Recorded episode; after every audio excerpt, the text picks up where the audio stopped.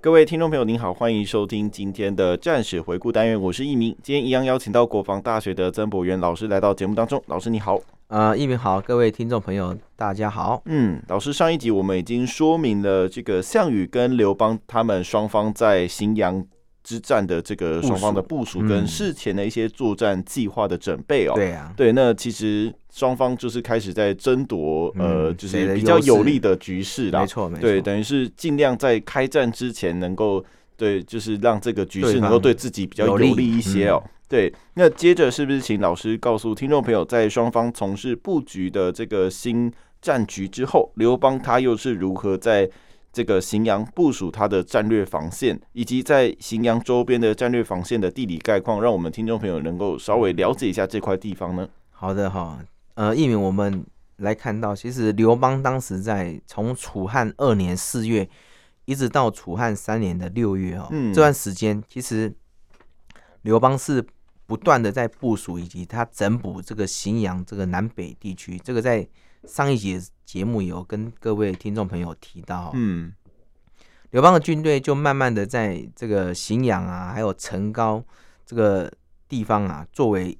最主要的一个防御的一个核心哦。对，那假如更详细的位置来看，可以说是从北边，嗯，呃，是沿着这个大河的西岸，也就是今日的这个极限啊、祁县的北翼的这些据点哈、哦，嗯一直到南边，利用这个嵩山啊，还有这个伏牛山这边的山隘作为一个主要的一个屏障。是，而且呢，还以这个南洋以及武关作为两翼的一个据点，来防止说未来的这个楚军的一个实施一个进攻哈、嗯，所以这样完成他整个的一个战略防线的一个编组。嗯，对是。其实老师刚才介绍了这个荥阳周边战略防线的地理概况啊。嗯，那接着是不是再请老师告诉我们的听众朋友，刘邦他又是如何在这些地方编组来这个执行他的这个战略防线呢？好的哈、其实刘邦自从从居水这边击退之后，嗯，他就把他的军队啊转移到这个下邑这个地区。嗯是，那并且在这边啊制定一套它的战略防线的一个方案。那我先讲一下里面的一个内容哦。嗯，呃，首先在刘邦退到下邑之后，张良就向刘邦这个谋划了这个有关于尔后抗、嗯抗楚的一个策略哦。是，那张良首先就说这个九江王金部楚骁将与项王有隙啊，就对是意思就是说彭他利用这个九江王金部的，还有这个跟项王之间的一个的的一个关系啊嫌隙啊嫌隙，这个在嗯上一集也有讲过。对，还有彭越与齐王田地的樊梁地，就是这两个人嗯，哦，，这个这个这这两个人的矛盾关系哈、哦，这个记得上一集都说明了嘛哈、哦。对，那来做一个运用。嗯，然后呢，就留下了这个周吕侯在下邑这个地区继续来做一个二手。嗯，那刘邦当时他就采取了张良这个建议，于是是就派了一个之前一个谋士嘛，我们之前讲过了嘛，就是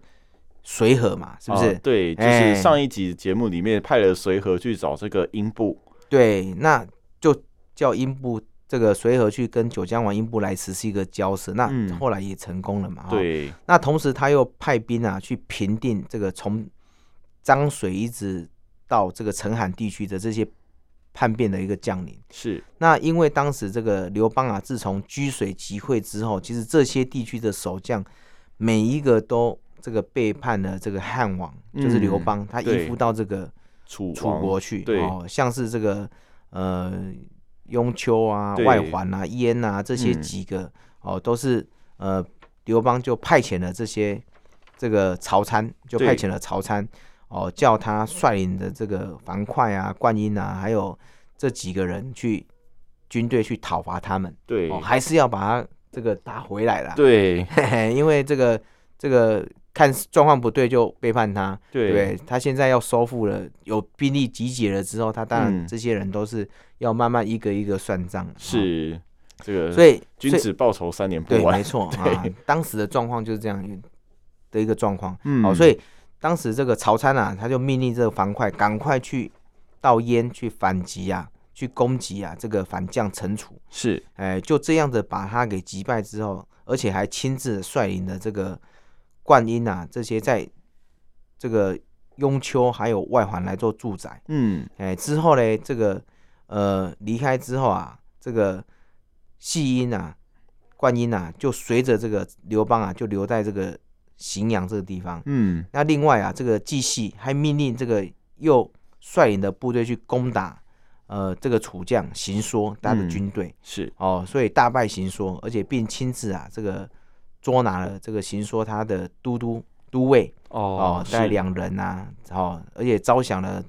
这个敌官兵大概四千多人、嗯哦，后来这些全部都集中在这个荥阳里面，哦，对，是所以这几个状况就是当时的一个整个一个布局跟编组一个防线的一个状况。嗯，是，其实刘邦运用这个三种策略哦，那这时呢可以说是平定了这个梁地的各方叛变的诸侯。对，嗯没 错，对，就是前面讲的这个、嗯，这个彭城之战的时候，本来是跟跟着这个他汉王好的啦，对，哎跟他好的，然后后面因为这个项羽打没办回来法了，然后嗯直接击溃他们。那大部分人都是选择了这个叛逃哦。对，对，那接着再请老师继续跟我们说明一下这个战略防线的编组状况喽。好的哈、说到这个，在这边的一个编组哦，刘邦他自己则是与张良还有韩信，嗯，并且还率领了这个曹参啊，还有灌婴、周勃来巩固这个荥阳啊。哈是，那再以韩王韩信以以及啊这个雅将陈平啊，这个还有樊哙在固守广武这个地方。嗯，那王陵呢，这个人呢，则是固守在南阳啊，像是南燕到沾水这一线呢，就是由他们自己地方的军队嗯，来做一个驻守是，啊。最后则由这个彭越啊，他率领了三万军来驻屯在这个河东，河东啊，嗯就是现在这个华县濮阳这一带。对，所以因此，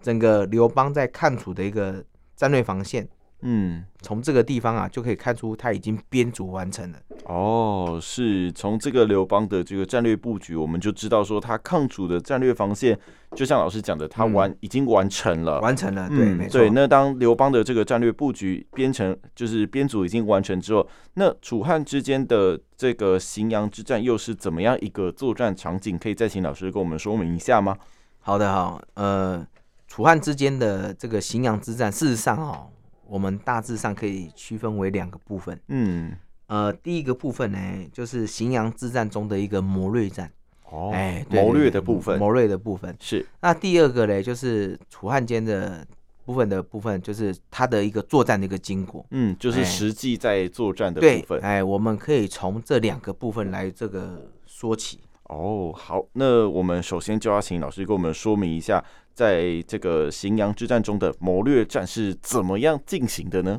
好的哈、荥阳战中的谋略战啊，大概是从这个楚汉三年的十二月嗯，一直到楚汉四年的四月，所以一共加一加大概是五个月啦，哈、是，哦那刘邦自从楚汉二年的六月一直到快到八月的时候，事实上他已经把整个关中还有蜀汉后方的一个部署都部署完毕，嗯，所以他又回到了这个荥阳的前线。嗯，那其实这个时候也正好是项羽他亲自呃用兵啊攻打这个夏邑这个地方，嗯，以及象升还有龙潜与英布啊正在九江这个地方来实施一个交战。嗯那我们之前在前一集就是希望他能够拖嘛，对，让这个呃刘邦能够有多的时间来做一个这个准备准备嘛。对哦，那时楚国他派遣这个象升以及龙潜啊去进攻这个九江地区。嗯，那其实历经了好几个月，嗯，那龙且当时打败了这个九江国的一个军队哦，是所以英布他赶紧呢领兵就奔到逃奔到汉国那边。是，那但因为这个害怕、啊、遭受这个楚军截杀，所以呢就跟随和两个就两个从小路这边一起归附到这个汉国这边来。哦，就哎对是从这个羊肠小径赶快赶往，是啊赶往是啊汉国。对啊，那后来呢其实九江的英布他抵达汉军的驻地之后呢，嗯，这个汉王刘邦当时啊正坐在床边在 C 咖。 C 卡西，在洗脚是，哎，他就召见英布。嗯，那其实英布哦，看到这一幕，你看他刚打败嘛，对不对？嗯他整个整个在九江这个地方，对不对？打败之后，其实他看到这一幕，其实他相当的生气啦，是哎，怒火怒火中烧啦，对，哦，他就后悔说，哎，我为什不么应？该归附汉王的， 对 啊，对啊，对啊，你怎么那么随便？而感而且感觉说我打败了，应该按照道理的话，其实刘邦应该要很着急才对啊，对，所以他又他又想说他的地又失去了，是不是是他的国家也失去了？他又得罪对得罪了这个楚王，是不是是项羽？是不是？而且刘邦又这样的看起来方式漫不经心，对，所以他就想要自杀， 是嘿嘿想要自杀。后来呢，等到这个英布出来之后啊，他进到了他自己，就是刘邦帮他安排的这个客客舍，对，哎，就是他的这个应该说他的这个住的地住的方地方啊了哈、嗯这时他才发现说，他的陈设啊，嗯，还有他的饮食跟他侍奉的官员，其实都跟汉王的住所是一样的，同阶的哦、同等级的同等级的。就是刘邦住总统套房，然他就后住这个总英统布套就住总统套房，，对对对，所以他他们两个是同同位阶的，哦哦，，他有感觉被受尊重的感觉，所以对，当时这个他就放下了这个心结，是，哎、所以他就赶快的又马上派人去九江去做一个联系啊。嗯，好、那这时楚王呢，他就项羽这边呢是派遣项伯啊，去把刚刚把这些九江往英布打的这些残兵啊，就嗯收编他们九江军，是而且把英布的这个妻子跟儿女全部都杀了。是，呃，英布的使者找到了，其实后来他不是有找人去九江联系吗？对，后来英布的这个使者啊，他就找了不少以前的这个旧友，还有一嗯些他以前的幕僚，对他，带领的大概几千人又回到了汉王的处所，是，又跟英布这个九江王英布来做会合。是，那当时其实刘邦他也不错啦，因为他当时马上看英布这样子。这个落九魄江啊那么落魄，而且嗯也是为他嘛，帮他是争取了将近好几个月的时间，对，所以刘刘邦他马上就拨了这个兵力对，给了英布，是，哦，而且跟英布的军队就是一起这个驻扎在这个城高这个地区，嗯，所以以一鸣事实上在楚汉的二年五月啊，英布在随和的一个策划之下，就出兵攻击了这个楚军的后方，哦，也因为如此哎，才使这个项羽不能够继续去追刘邦，对，一直到了这个楚汉三年的十月，嗯，后来英布在这个与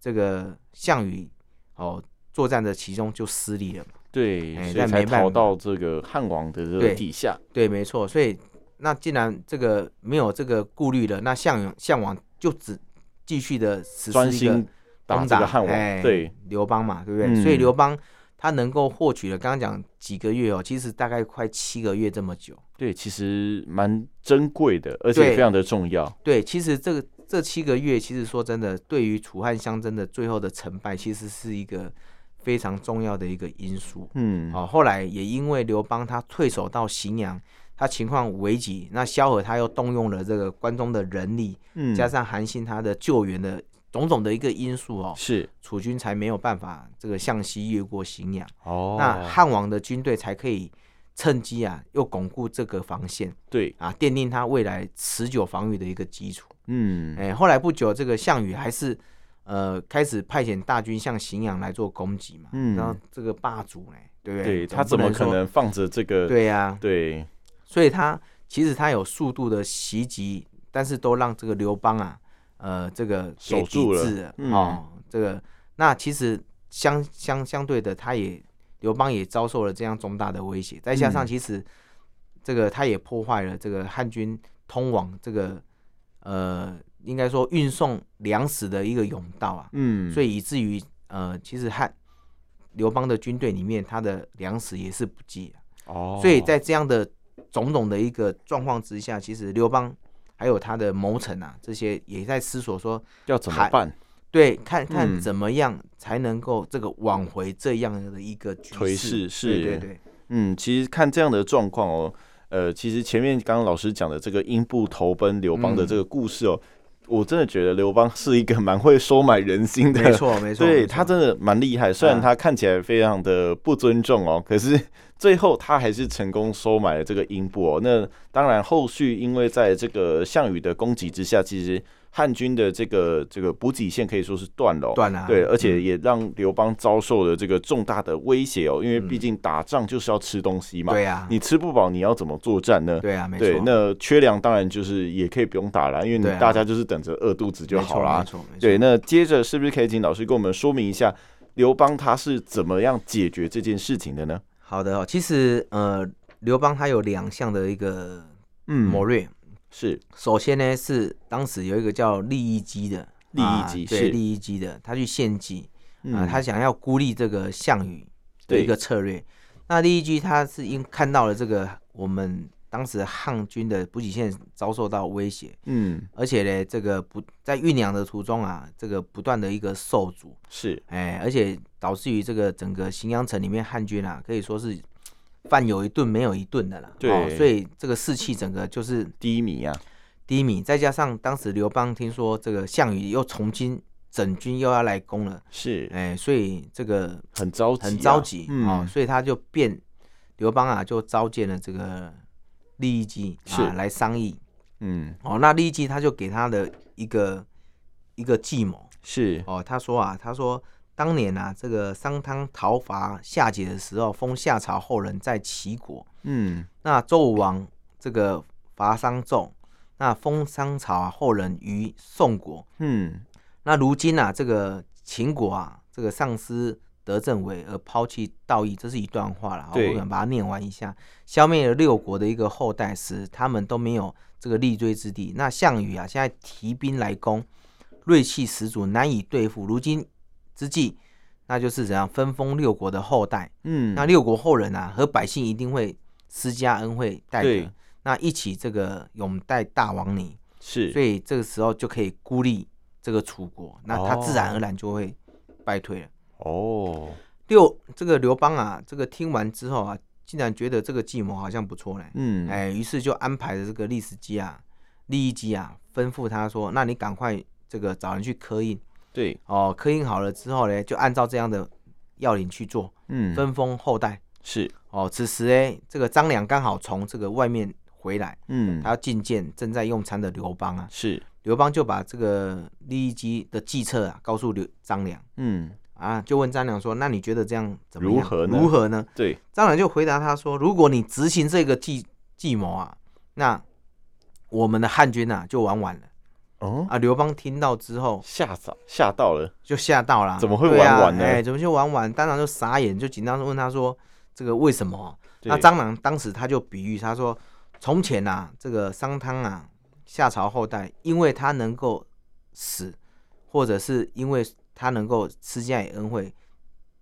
今天的大王能够置项羽于死吗？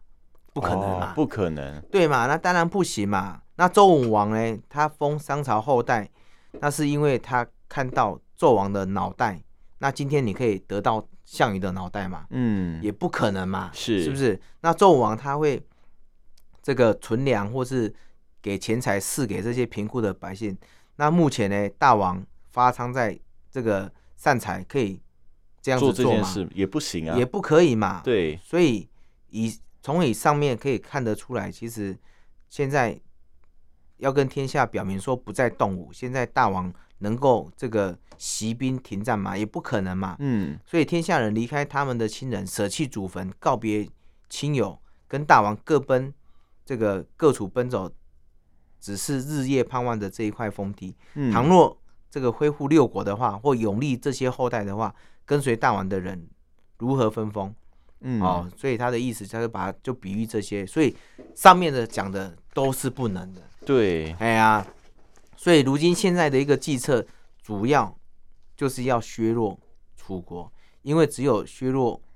楚国嗯的话，才是最有用的。你现在对把六国全部的后代全部这个分封分封了，那其实是没有办法去去去让这个楚国来做屈服的。嗯哎，而且假如这样的话，一旦分封到六国的后人的话，那大王你这件大事也就玩完了。嗯哎，刘邦听完之后好像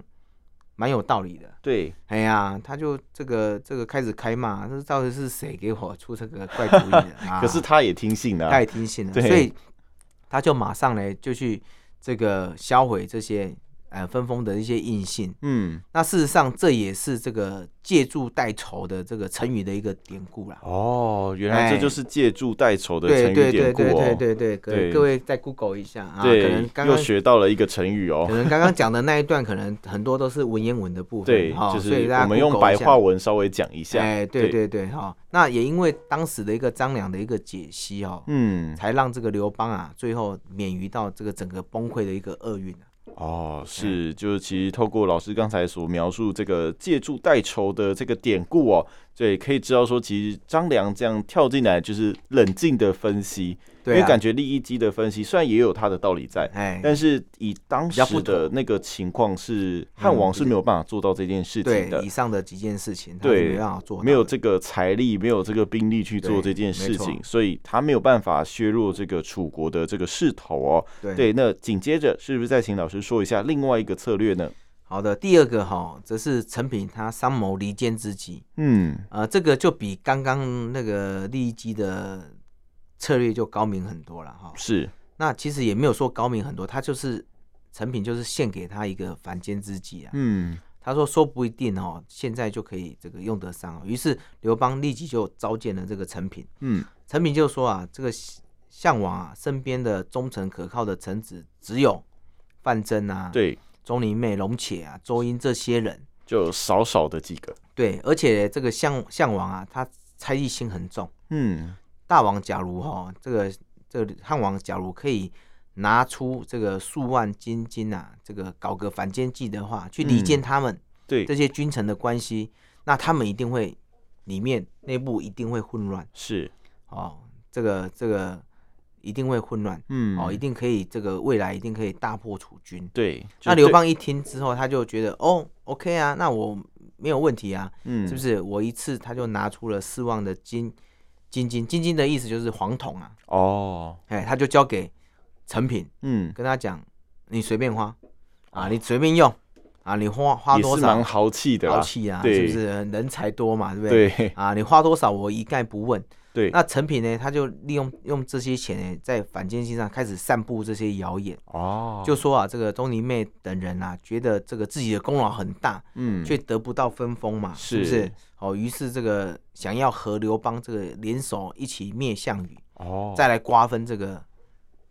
这些地来对，称王。嗯，哎，那项羽听到后，其实果然也不相信这些将领的。哦，就是不是离间计成功，对啊，因为这个是事实嘛，嗯，因为已经之前你看这些田龙啊，这些这个就是因为包含分封不分公封平，不公嘛，对不对对？，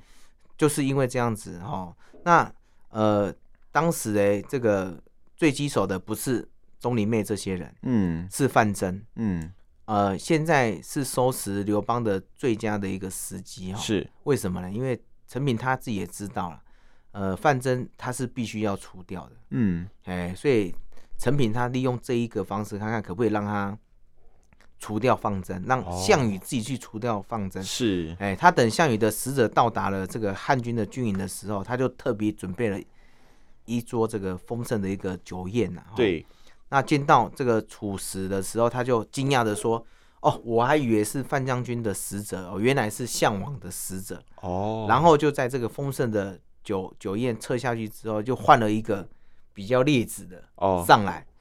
哎，所以你看你是不是有大小眼，对，对不对？你是范增的使者，我就是丰盛的丰给盛的给你，你但是是如像果你是哎向往我的，我就给你比较差的，对啊。所以使者他看到这样子之就后傻眼傻眼了，那马上美食就变成狗食了，对不对对？所以就很火冒三丈。回去之后，第一件事情就是跟项羽先讲啊，对跟他抱怨一番啊。对，就是我被这样子对待了，对啊，所以项羽一听到之后，就开始对范增他有哦又有一个猜疑心猜了，疑心、啊、对，哦，这个，但是哎，这个呃，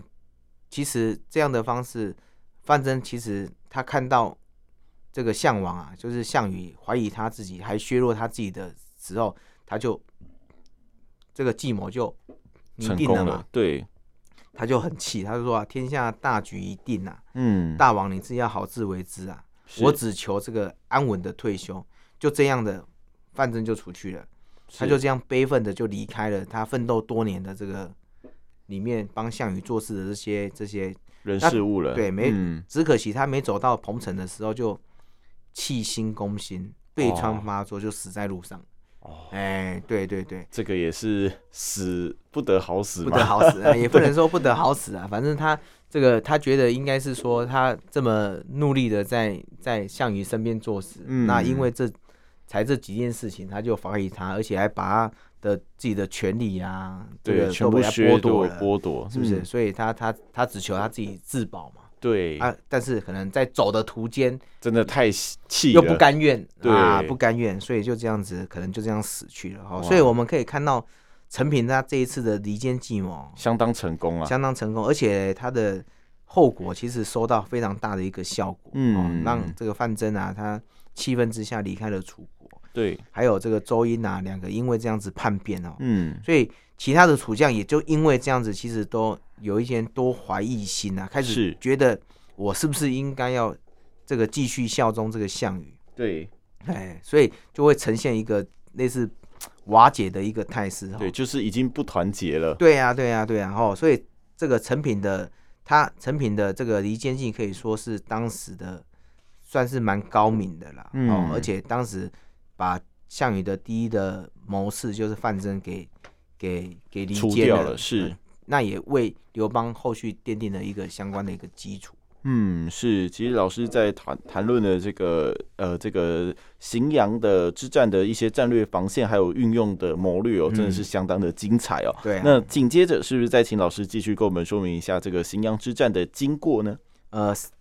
在三年的时候，就在西这个冬天的时候，在这嗯个、呃楚国的军队已经切断了荥阳跟敖仓的联系了，是，那导致这个刘邦他当时就断粮，刚刚有讲嘛，对就刘邦就困在这个荥阳地区哦。嗯，那其实刘邦就派人去向跟项羽来做求和，而且还许诺说要把这个荥阳以东的地区给这个项羽。是，对，那其实当时范增还没有走的时候，他就他他就跟建议项羽说，一定要趁机把刘邦给这除个掉除掉。嗯哦，那虽然其实楚军他有进攻荥阳啊，但是呃，因为刚刚我们所说的陈平的离间计，导致于项王的这个主要的谋士嗯，被赶走了嘛，对，而且还死在路上嘛，是对不对？哈、那在这个时间点，其实成功的离间了项羽的范增的关系，而且呢，也让范增这个死在途中哦。嗯那但是刘邦还是被围困在信阳地区啊，是，始终难以脱身啊。嗯再加上刚刚我们所说的粮食都已经差不这个多了，差不多了，嗯哦汉军假如再这样的下去，真的就只能投降。是，哎，因此说真的，这个处境其实是非常非常的艰难。所以面对这样的项羽的不断的一个猛攻之下，嗯，刘邦他实在是很难以去做一个坚守。对，在面对这个楚军强大的战力哦，刘邦真的是非常难难以再继续守备了哦。对啊呀、对，那这时候应该又会有人跳出来吧？因为毕竟刘邦什么不多，就是人才多对啊。 啊，对，那不然历史可能真的就要改写了哦。那嗯这部分是不是再请老师给我们说明一下，来做个结尾呢？他的人才真的是多了哈、 啊所是以呢，陈平于是又再度的这个跳向出来，跳出来跟嗯，刘邦来献计，是，让他能够写一个信来跟嗯项羽来做投降，但是哦不是真的投降，嗯，是诈降。哦于是项羽他就写信给刘邦嘛，嗯啊，跟刘邦就写信给项就写信给项羽羽嘛，是对，就约他在项羽在东门来相见。嗯，这样的话，想必这个项羽必定会把所有的楚军的所有的主力全部调整到东门来，嗯，然后呢，再请这个汉王刘邦能够向西门来做逃走。是，那刘邦认为这个计谋不错啊，嗯所以他就是开始提笔开始写这个降书啊，对，找人赶快尽速送给项羽。嗯，那不久之后，这个陈平啊，带来一个跟刘邦长得很像的一个叫做纪信的一个将领嗯，啊，对刘邦说，形势已经很紧急了，请让我这个假装大王，替你蒙骗这个楚军，让你是能够这个逃趁走，机逃走。嗯那其实刘邦他就采纳了这个陈平的一个建议哈、嗯，陈平就将这个纪王啊、纪信啊，对这个打扮跟刘邦长得一样，对哦，而且这个而且传信给项羽说是，他要在东门投降。对，那项羽得到之后，果然呢就来到东门。嗯，那陈平刚好见到这个时候，就派两千多名的穿着铠甲妇女的这个人这个妇女啊，是就跑到东门去，嗯，那见到这那么多的美女啊涌出啊，其实楚军当时就混乱成一团。哦，哎因为就毕连竟常年征战呐、对啊，就连其他的城门的楚军看到之后都跑到东门来，哇，对，看到女生 了嘛，是不是啊？母猪赛貂蝉嘛，是不是？对对对，哦，那眼看这个城门外的楚军乱成一团，那这个专办刘邦的这个纪信啊，他就用这种仪仗队的方式来开道，就从嗯这个东门缓缓的，就是